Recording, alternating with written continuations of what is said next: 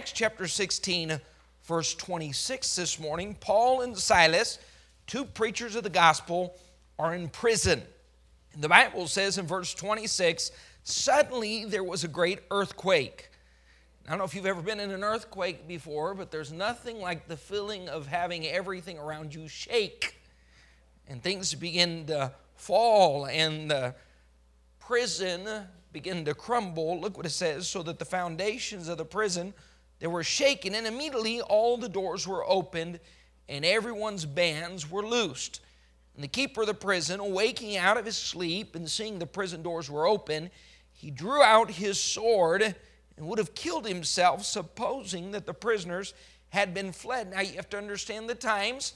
Back then, if a prisoner escaped, it was the prisoner's life or the keeper's life. So he knew if one man escaped, he was going to lose his life. He thought, I'll be better off taking my own life. He supposed that everyone had fled. Verse 28 But Paul cried with a loud voice, saying, Do thyself no harm, for we are all here. Then he called for a light, sprang in, and came trembling and fell down before Paul and Silas. And he brought them out and said, Sirs, what must I do to be saved? Now I want you to think about that phrase this morning. What must I do to be saved? The most important question you'll ever ask is this one right here that this jailer asked What must I do to be saved? And this morning, we don't need you to ask, What must I do to be a member of this church? There's a more important question, and that's the question of your soul. Where will it spend eternity? And verse 31, they responded, they said, Believe on the Lord Jesus Christ, and thou shalt be saved. I'm going to ask Brother Tony Powell to lead us in prayer this morning as we come. Amen. You may be seated. Having pastored for 21 years, I've on several occasions had people come forward during the invitation and ask if they could become a member of this church or the church that I pastored in Mexico or Argentina. The first question that we ask is Are you saved? And several times I've seen the look of confusion on people's faces when I ask that question Saved? Preacher, what do you mean saved? This is a biblical term. Everyone should know what biblical salvation is. Now, religion has answered this question wrongly for centuries. Religion shouldn't answer this question, God should answer this question. Now, when it comes to your soul, you don't want to be wrong on this. You want to make sure you're 100% right. And so, God, in His love and mercy, gave us a book called the Bible. It's been inspired by God, preserved throughout the generations, and given to us in English so that we would know how we can get to heaven when we die. Now, this man asked, What must I do? And here's the problem man has made this answer very complicated. Paul didn't pull out a pen and say, I'm so glad you asked. Let me write out the list. Let's call the Catholic Church or the Baptist Church or the Methodist Church, and we'll make sure that you get everything right, and then you do your best to perform what's on this list. Now, many of you have tried that. Many people go through life frustrated because a church or denomination or religion has given them a set of rules to follow, and after about day two, we realize it's not happening. No one has kept that list of rules, and maybe publicly, but privately, we all know.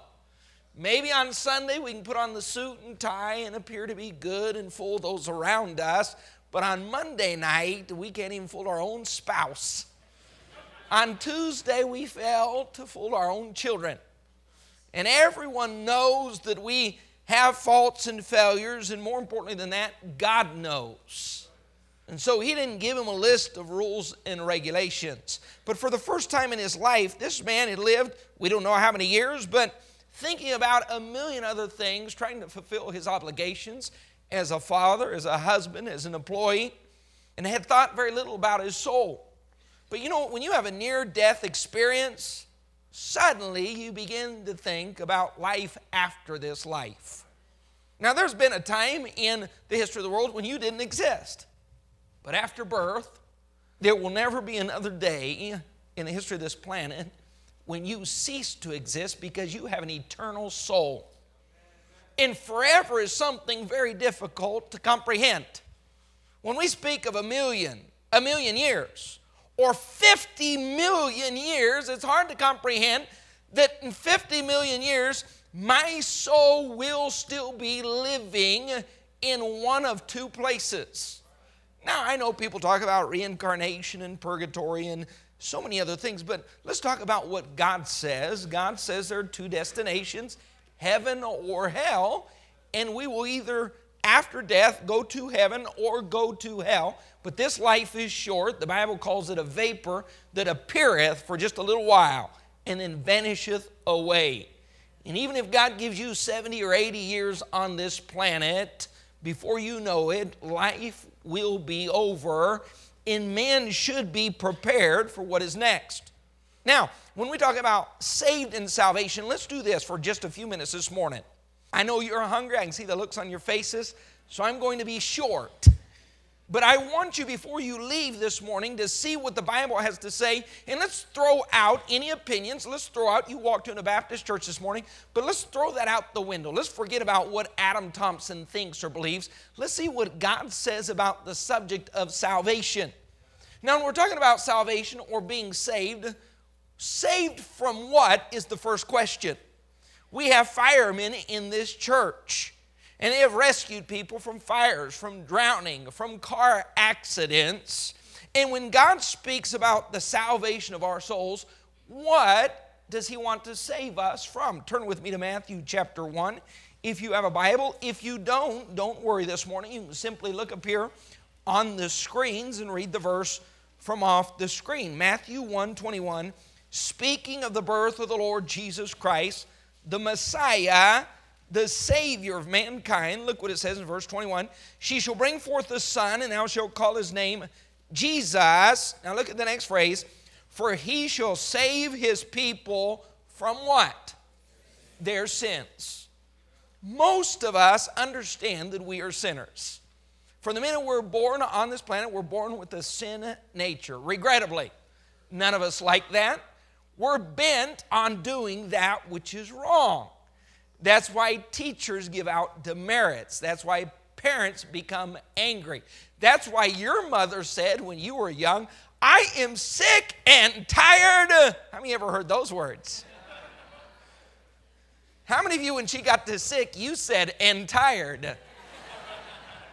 you knew that that mother was frustrated with your behavior and no matter how many times they said, straighten up, there's just something inside of us that's rebellious. And when an authority, a teacher, a parent, a mother, father says, don't do that, something inside of you says, I'm going to give it a shot.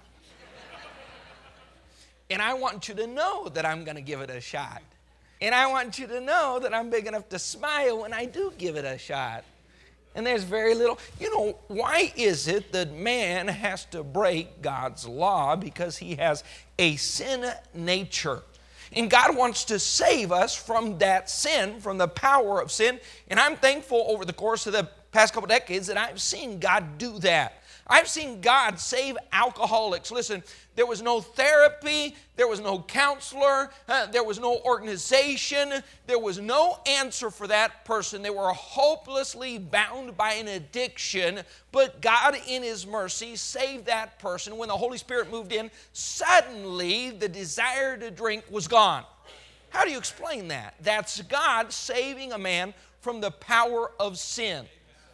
I've had men come to me before. I had a sister bring her brother, a businessman, 40, 45 years of age, losing his business, his health, his family, everything in his life that was good and precious to him. He was losing it because of his addiction to alcohol. Uh, and suddenly, when he got born again, the family couldn't believe it. The daughters couldn't believe it. Matter of fact, the wife said, Let's give him a month or two and just wait and see. Well, 10 years later, he still hasn't had a drop of alcohol. You know why? God saved him from the power of sin. In Mexico, I remember uh, a young man that was a drug addict, 19 or 20 years of age. He got a gospel tract. And when he was coming uh, down off a high, he picked that up, read the tract, repented of his sins, and got born again. He looked at the address on the back of that track and saw our church address. He came to church and began to talk to me. And Alfredo told me his story. And he said, I want to know what to do, what I should do next. And I put a Bible in his hand. I said, You need to grow now in the Lord. That was 15 years ago. Alfredo has never again, not one time, done drugs. Now, when everyone else is desperate, God never falls into desperation. God never says that person is hopeless because He knows that He has the power to break the bondage and the chains of sin. So when we talk about being saved, being saved from what? From sin. The power that sin has over us. Now I want you to see something else in Romans 6:23. It's not just the power of sin, but the condemnation of sin, the penalty of sin. Romans 6:23 says this, the wages of our sin is death. Just like you go to work, you put in a honest 40 hours and at the end of that week or at the end of 2 weeks, they pay you for what you earned. Guess what? You put in an honest week of sin, 40, 50, 60 hours of sin in every week and you do that week after week after week, God says, I'm going to give you the wage of your sin.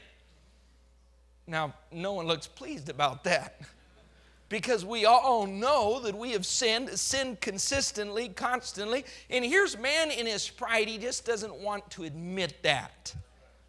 But we are sinners. There is a penalty. That condemnation is death and hell. Here's how Christ stated it in John chapter 3, verse 18. Now, here's what you don't want to do this morning. I know in the average church you go to in the United States of America, you don't even need to bring a Bible. But in this church, you don't want to hear Adam Thompson speak or tell you his stories or opinions. You want to hear from God.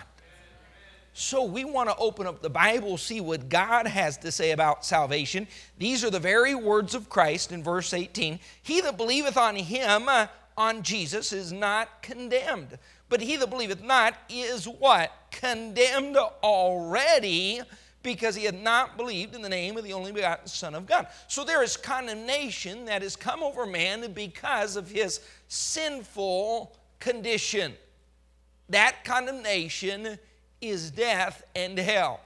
Not long back, I was talking to a man, and talking to him, trying to get him to the point where he could understand his need for Jesus Christ, explaining sin. And during the course of our conversation, he was smoking a cigarette, blowing the smoke in my face, and telling me about how perfect he was.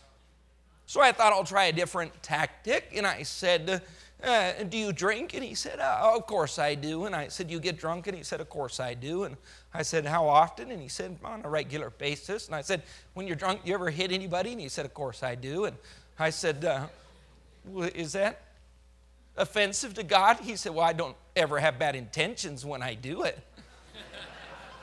I said, Boy, I'm going to have to go a different direction here. I said, Have you ever committed adultery? And he confessed to adultery on repeated occasions, but he said, But it was once I had already left my wife, so I don't think that's offensive to God either. And I thought, boy, I just, I can't get this person to understand. You know what? That's, that's pride where we look at ourselves and justify our actions. And I'll tell you what a wicked sin is. How many want to know what a wicked sin is? A wicked sin is the sin that someone else commits. Because you know your sin is not that bad. So if you've committed adultery, adultery is really not a bad thing. If you've committed fornication, if you've committed theft, if you've lied before, those are all, that was a white lie. And man knows how to justify himself before God. But God says, I want to save you from your sin, from the power of sin, from the penalty of sin, that condemnation. Now it gets worse, and we don't like this terminology, but as a preacher of the gospel, I've got to preach the whole counsel of God. So this morning, I got to tell you exactly what God says about the subject. Let's see what He says in uh, Second Thessalonians chapter 1, verse 8. Second Thessalonians, now this is a little more difficult book to find. So if you're struggling, just fake like you have it and look at the screen and you'll be fine. No one will know that you're struggling. Second Thessalonians 1 8, inflaming uh, fire Hell is still a place of fire. It's still a place of eternal torment. It's still a place that God wants to save us from. Now, when God said, I want to save you, He said, I want to save you from sin. I want to save you from condemnation. I want to save you from a lake of fire. Isn't that a merciful God? So concerned about us that He says, despite your condition, despite your choices, despite who you are and what you've done, I want to offer you eternal life. Now, look what it says in flaming fire, taking vengeance on them that know not God, that obey not the gospel of our Lord Jesus Christ, who shall be punished with everlasting destruction from the presence of the Lord. Now, I wish this wasn't in the Bible, and that way I wouldn't have to preach it. But I know it's in God's Word, so I know it has to be mentioned. God wants to save us from hell. Look what it says in Revelation chapter 20. The Bible says, after death, there is a judgment. It's appointed unto men once to die, and after that, the judgment. And here we see the judgment. Revelation 20, verse 12 I saw the dead, every man that had ever lived now is dead, standing before God, the small and the great. That means whether they were paupers or priests or presidents, doesn't matter what kind of person they were, what kind of wealth they had obtained, every man's in the same condition, naked before God, standing before the Almighty, and the books were open. Now, here's the question what are the books? Look at the last phrase. They were judged out of those things that were written in the books according, what's it say? To their works. Now, let me ask you how good it is going to be to stand before God, a righteous, almighty, all knowing God that has every deed, thought, action, everything you've ever done in your lifetime written in a book. Wouldn't you like to see that book? Wouldn't you like to have someone else see that book? Wouldn't you like for that book to be given to your mother? I remember a few years ago, we were sitting at a restaurant, and a story of something that had happened in our youth. I won't tell you about the prank that was played or the deed that was done, but there are seven of us siblings, and one of those siblings slipped and told my mother what had happened. Her face slid down off her head and onto the floor. Steam started pouring out of her ears, and I looked at my brothers and sisters and said, There are some things that you never tell mom, ever. Now, worse than mom knowing is that God knows everything and everything has been written in a book and oh we can look good in front of man you know why i can look good as a preacher? Because you don't know everything that i've done in the past 42 years. You just see a man with his hair combed his face shaved and a suit and tie on and you say he's probably a decent man because he's the pastor of this church. Good i'm so glad. So glad you think that but we all know in our lives we have done things that were not pleasing to God. Those things are written in a book. And at the judgment, every man will be judged according to the things that are written in those books, according to their what? Their works. Now, what is the result of being judged by our works? Are we so foolish as to think that an all knowing God with everything written down will say, Look at you, you good, good person. We know everyone around will be shocked. The shame will be grievous. And the sea gave up the dead that were in it. Death and hell delivered up the dead that were in them. They were judged. It repeats the same phrase. How were those men judged? How will men be judged? Every man according to their works. Death and hell were cast where? Into the lake of fire. This is the second death, and this is what men don't like to hear. There is a literal lake of fire, and man in his sinful condition will be judged by his works and cast into the lake which burneth with fire and brimstone. Now, Jesus Christ himself spoke on the subject repeatedly. Most people like to avoid it, but you'll find the subject mentioned 300 times in the Scripture. So God doesn't avoid the subject. Christ doesn't avoid the subject. The apostles in their writings didn't avoid the subject.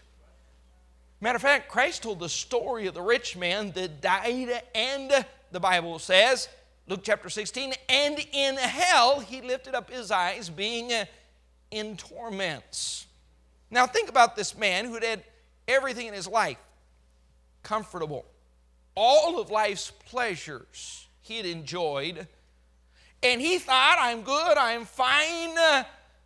But he never prepared for death. In the moment his heart stopped beating, let me just say this this morning you're only one heartbeat away from hell if you die in your sins. And he realized that. He woke up falling, reaching out, trying to keep himself from falling, utter darkness. Suddenly, the flames of hell began to burn him, and he cried out.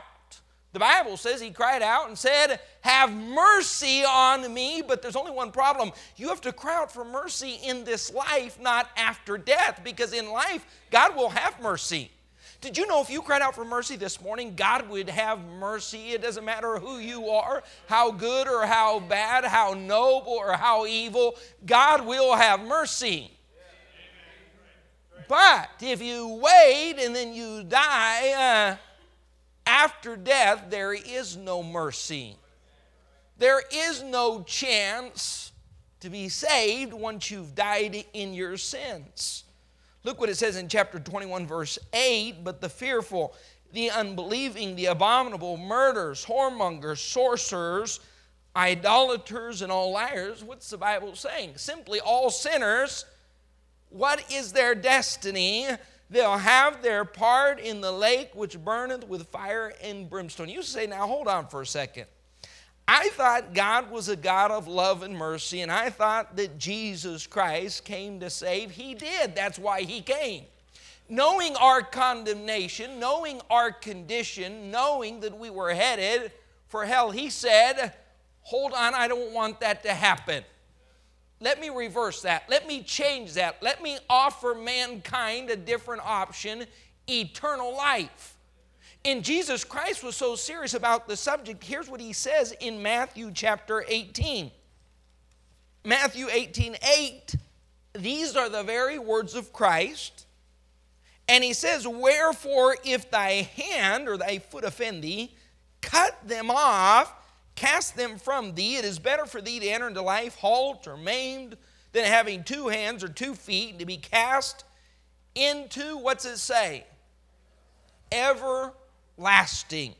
A place where there is no escape, there is no door out, there is no way to leave because it is eternal torment.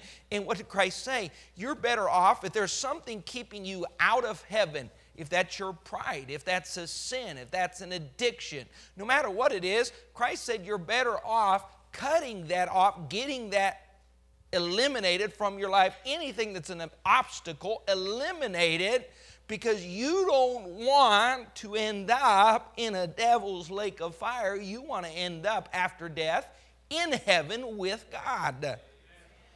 So when he talks about salvation, he's talking about being saved from sin, from the condemnation of sin, from the penalty of sin, which is hell. Now here's what God wants to do. 1 Timothy chapter 2 verse 4. Some of you did not read your Bibles this month, so I'm trying to help you out. I'm going to get you caught up. If you haven't read it this year, I'm going to help you out as well. 1 Timothy chapter 2. Once again, we want to know what God says about the matter of salvation. 1 Timothy 2 4, if someone would help me there. 1 Timothy 2 4, who will have, what's it say? All men. What does God want?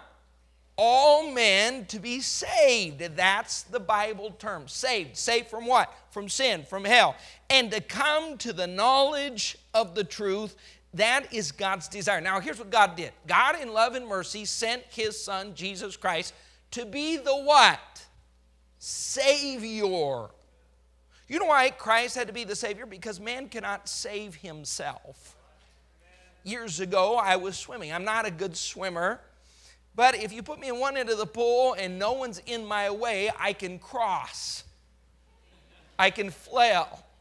I'll leave about six inches of water in the bottom of that pool, but I will make my way to the other side.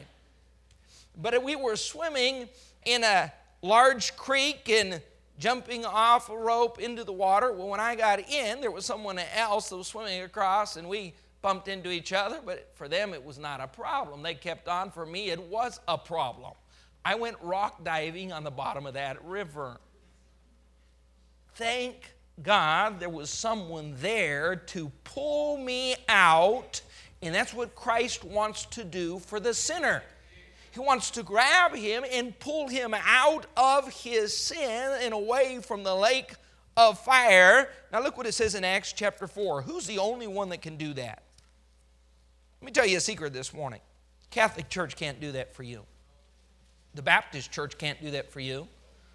No preacher, no priest, no denomination. It doesn't matter if you're Presbyterian or Methodist, Mormon, or Jehovah Witness. No church can guarantee you eternal life. Now, if you believe that just to be safe, I would just join every single one of those churches while you still have life, and hopefully one of them are right. But biblically, that's not the case. God didn't send a church to save you, God sent His Son, Jesus Christ, to shed His blood, die on the cross, and save you from your sin. Acts chapter 4, look what Peter said. Now you got to understand, he's speaking to the Jews, he's speaking to people that were keeping the law, he was speaking to a very outwardly righteous people. And he said, there's a problem here. You still got to get born again. You've got to get saved. And he says in verse 12, Neither is there salvation in any other, for there is none other name under heaven given among men whereby uh, ye must be saved. If you go back to verse 10, you'll realize that speaking of Jesus Christ and outside of Jesus Christ, there is no salvation. But what is man trying to do today? Trying to find salvation outside of Jesus Christ. How frustrating. I've got to go to church. You know, church is frustrating when your salvation is dependent upon it. Because if you miss a Sunday, you're thinking, did I lose my salvation on that one? You know, if you think salvation is by baptism, what if you panic at the last moment? You reach up to grab yourself, those five fingers don't go under the water, and you get to the judgment seat, and God says, I'm sorry, you missed it by five fingers. When I said baptism, I meant immersion and I meant the whole body, and there was about three inches of your forehead that didn't make it underneath the water. You missed it. Aren't you glad that salvation doesn't depend upon any of those things? God sent his son Jesus Christ to be our savior. Look what it says in 1 John chapter 4. That's the book right before Revelation. These are Christ's words, not a denomination, not a preacher, but the Lord Jesus Christ, God speaking through the apostles. This is John the Beloved that wrote this under divine inspiration. 1 John 4, verse 14. We have seen and do testify that the Father sent his Son, the Son, to be the Savior. So who's the Savior? God did not ordain baptism to, be the Savior. God did not ordain the church or good works, but His Son, Jesus, to be the propitiation, the Savior, the Redeemer of the world. Verse 15 Whosoever shall confess that Jesus is the Son of God, God dwelleth in him. Now, if you want God dwelling in you, you're going to have to go God's way and confess and believe and repent and accept Christ as your Savior. Man needs a Savior. How proud is it to think, I don't need a Savior? Here's what I'm going to do. You know, I'm going to be a pretty good husband and father and give it your best shot. Tell me about how perfect of a father you've been, how perfect of a mate you've been, how perfect of an employee you've been, how perfect of a friend you have been. None of us are perfect. That's why we need a Savior, and that's reiterated. Now, I want you to see this in the Scripture. Look at how God uses this word, the terminology saved and salvation, Ephesians 2 8. How are we saved then from sin, from condemnation, from hell? How are we saved? From the torment of the lake of fire, Ephesians 2 8. For by grace are ye saved through faith. You're not going to find in Scripture. Now, why in the world would religions teach that for baptism are ye saved when that's not Scripture? Why would they tell you if you come join this church and you're faithful and you give, maybe, possibly, hopefully, you'll make it to heaven? That's not God's word. God says it's by grace, for by grace are ye saved through faith, and that not of yourselves. How many understand that phrase? It's not of yourselves. That's God telling us. There's nothing you can do that'll merit your entrance into heaven. Not of yourselves, it is a gift of God, not of works, lest any man should boast. Can you imagine the boasters in heaven if our salvation depended upon it? It's not by works, but by grace. Titus chapter 3. Now, why are we looking at so many scripture, Pastor? Well, first of all, because we're in God's house, so we ought to be looking at God's book. And number two, men have contrary opinions. So let's not worry about what some man thinks. Let's worry about what God thinks, what God says. Here's what God says on the subject of being saved in salvation Titus 3 4. But after that, the kindness and love of God, what's it say? our Savior toward man appeared. So God, in His mercy, said, I'm going to send a Savior to save you from the power of sin, from the penalty of sin, not by works of righteousness. So, those of you that have been striving and trying so hard, I've got to work and gain entrance, you can't do it. You can't make it. If you make it today, you'll fail tomorrow. If you make it this week, you'll fail next week. If you make it this month, you'll fail next month not by works of righteousness which we have done, but according to his mercy, he, there's that word again, what's it say? Who saved us? Jesus Christ. Saved us by the washing of regeneration, the renewing of the Holy Ghost, which he shed on us abundantly through Jesus Christ our Lord. Isn't it amazing when the jailer asked Paul, Paul, what must I do to be saved? Don't you think Paul was a liar if salvation included baptism or church membership or good works? And Paul said, Believe on the Lord Jesus Christ and thou shalt be saved. If it was something more, Paul just duped that guy and led him to hell. But there was no trickery taking place. It was the honest truth. He said, if, if you believe, confess, repent, Christ already paid the price. I've traveled and preached in churches. And one of the favorite things that I hear when I walk into a hotel, pastors will tell me, you get down, rent your car, go to this place, uh, they'll give me an address and I'll show up. You walk into the Holiday Inn Express and you go up to the counter, you pull out your card, and they say, Oh, sir, that's not necessary. You're going to Faith Baptist? Yes. That's already taken care of. That's paid in full. That's when you you know, you just slide the card back in like you're important. Don't you like to hear those words? That's been paid for. Wouldn't it be nice to die having put your faith and trust in Lord Jesus Christ and hear the words, Your sins are paid for? While others have to suffer the eternal destiny of hell and torment in the lake of fire, you can say, No, there was a day when I repented of my sin, put my faith and trust in the Lord Jesus Christ. And when God looks at you and reads your name and sees it in the book of life, He'll say, Sean, James, John, your sins are paid for in full. You know what? When I go to heaven, I may be I look like a pretty calm person, but when I go through the pearly gates, I may be doing a little Baptist dance. Say, Pastor, you don't have any rhythm. I bet I have rhythm in heaven. Look what it says in Acts 2:21. So what is the bottom line? What do I need to do to be saved, to be rescued, to have eternal life?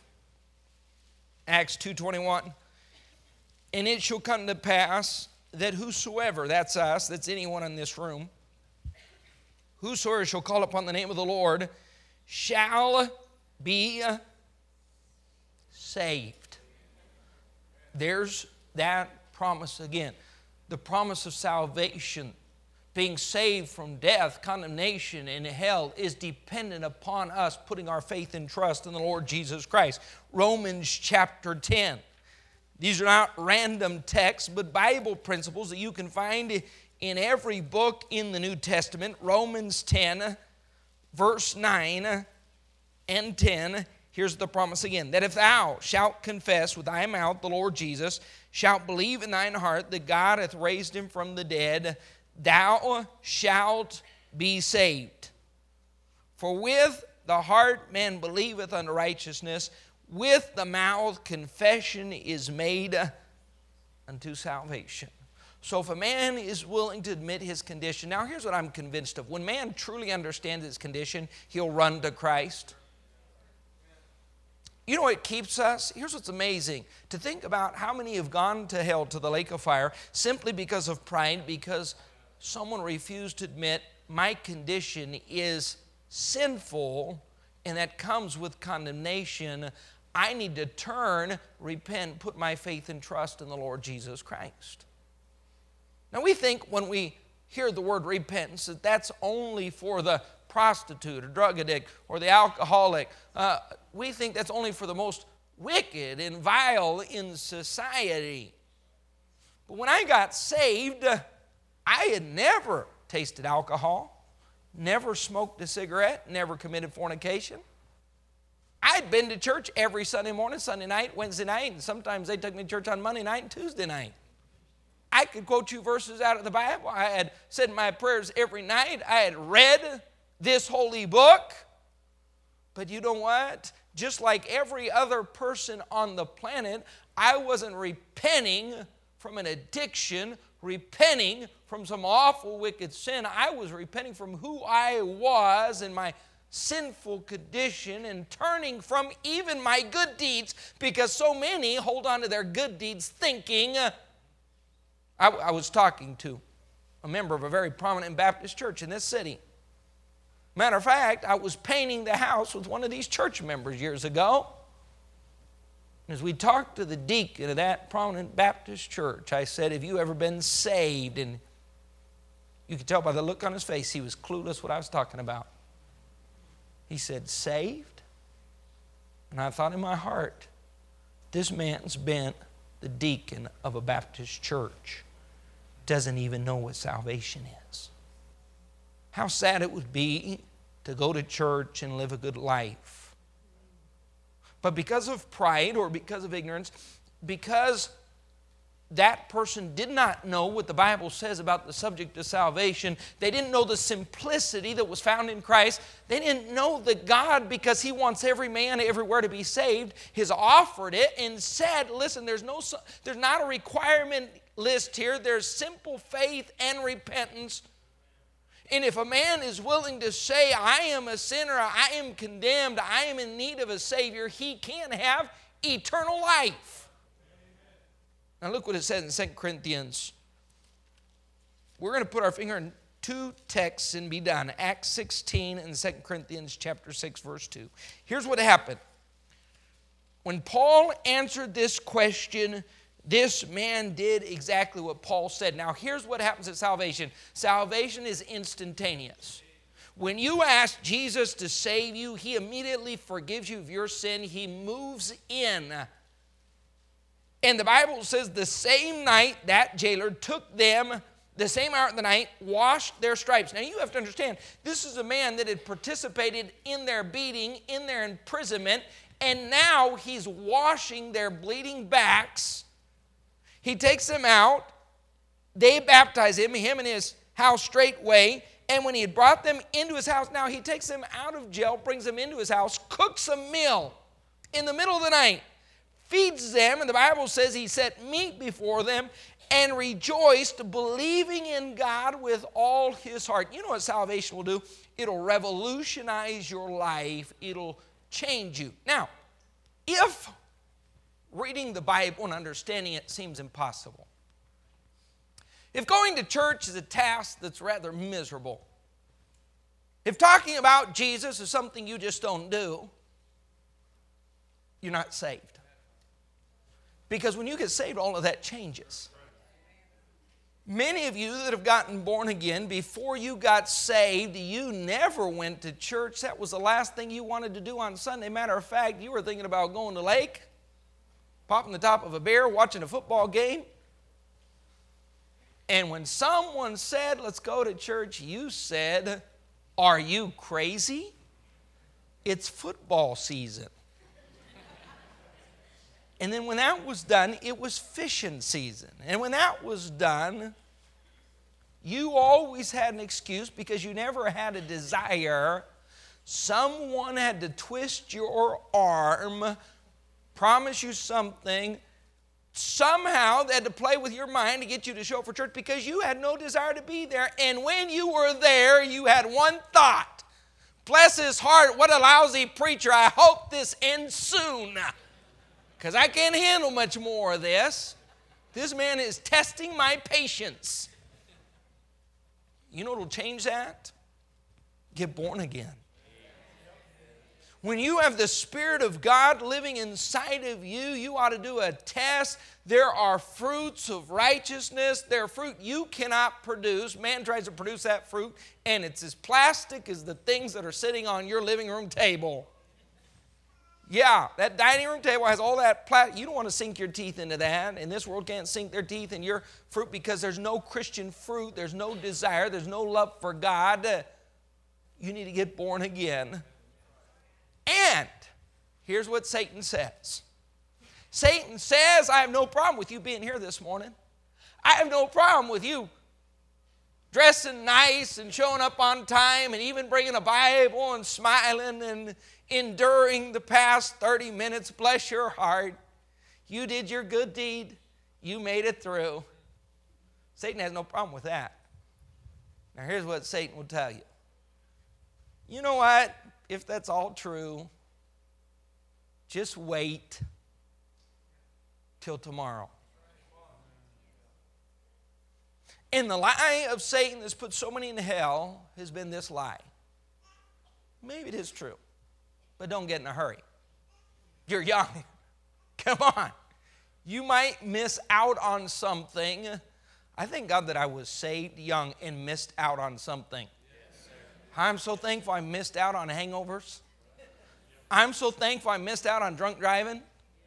I'm so thankful I missed out on sexual diseases. I'm so thankful that I missed out on the consequences of sin and got saved at a young age. But here's what Satan will tell you just wait till tomorrow. Look what the Bible says in 2 Corinthians 6 2.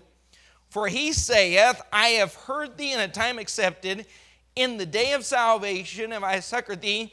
Behold, now is the accepted time, now is the day of salvation. Why is today the day of salvation? Because if you've never been born again, today you are lost. Today at this moment. And you have no guarantee of tomorrow. And God wants you to be saved today. You know why you ought to be saved today? Because you could die today.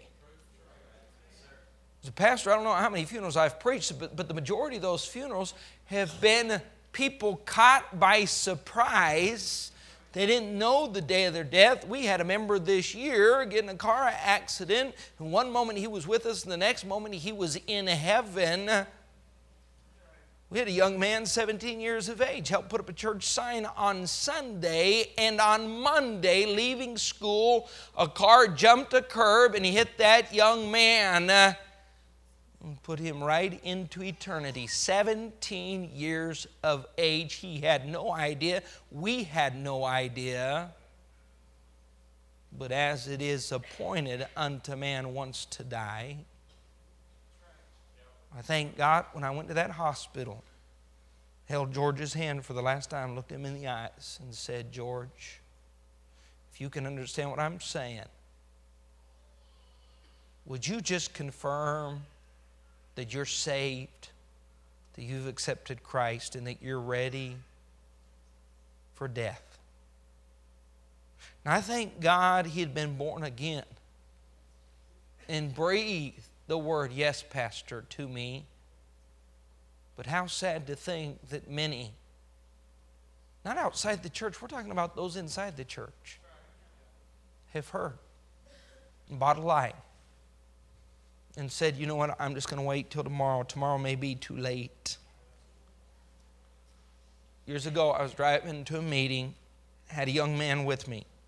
In the course of our conversation, I realized he'd never been born again. I witnessed to Gregorio we're on a dusty road headed to Ixmiquilpan, Mexico. Now, I know most of you don't have a clue where that's at.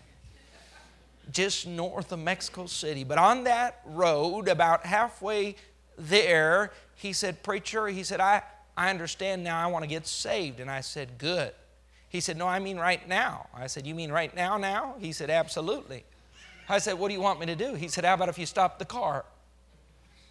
Now, folks, if you've ever been to Mexico, you know most of those roads, you don't want to just stop the car. so I drove for about a mile looking for a good place to stop, couldn't find one, so we just stopped the car. I said, What do you want to do? He walked around the back of the car, got down on his hands and knees, and started praying and said, God, I know my condition. I want to be saved. I want, I want you to come inside, forgive me my sin. Now, you know the best thing you could do this morning? Just stop the car. Life is flying by, and you keep saying, one day, someday, I'm going to make that decision. How about just make it today? Not complicated. You're not being asked to climb into the baptistry tank. You're not being asked to become a member of this church. You're not being asked to do any of those things because that's not Bible salvation. And yes, we go to churches, you can tell. And yes, we baptize, as you can tell. But that's not salvation. God told us in His holy word what salvation is it's simple faith, repentance, and acceptance of the Lord Jesus Christ, trusting in Him and Him alone to forgive us, to cleanse us from all unrighteousness.